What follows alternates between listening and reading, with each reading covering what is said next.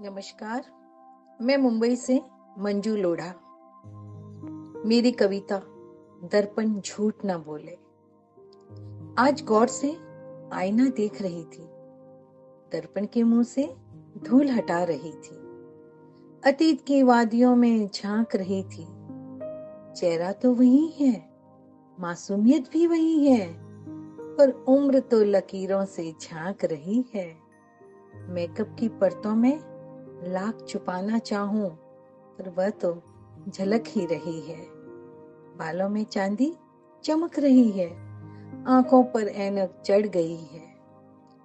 तब मैंने आईने से पूछा, तुम बाहरी रंग रूप तो खूब सही सही दिखाते हो। कभी अंतर मन की वस्तु स्थिति से भी तो परिचय करा दो। वहाँ कितना मैल चढ़ा है, ये भी तो बता दो, ताकि उसको भी धो सके। खुद के सही स्वरूप से एक छोटी सी मुलाकात कर लें।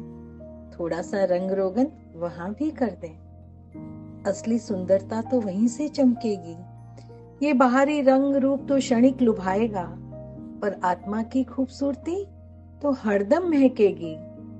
वहाँ किसी परफ्यूम की कोई आवश्यकता नहीं। चारों ओर उसकी सीरत की खुशबू यूँ ही मंडराएगी। अगर हमेशा युवा रहना है तो बाहरी आवरण के साथ साथ आंतरिक सौंदर्य को भी जगमगाना होगा। तभी तो सोने में सुगंध छलकेगी। हमारे व्यक्तित्व में एक गरिमा झलकेगी अच्छी सीरत और साथ में हो सुंदर सूरत तो फिर क्या कहना? बलिहारी बलिहारी बलिहारी। उस व्यक्तित्व की बलिहारी।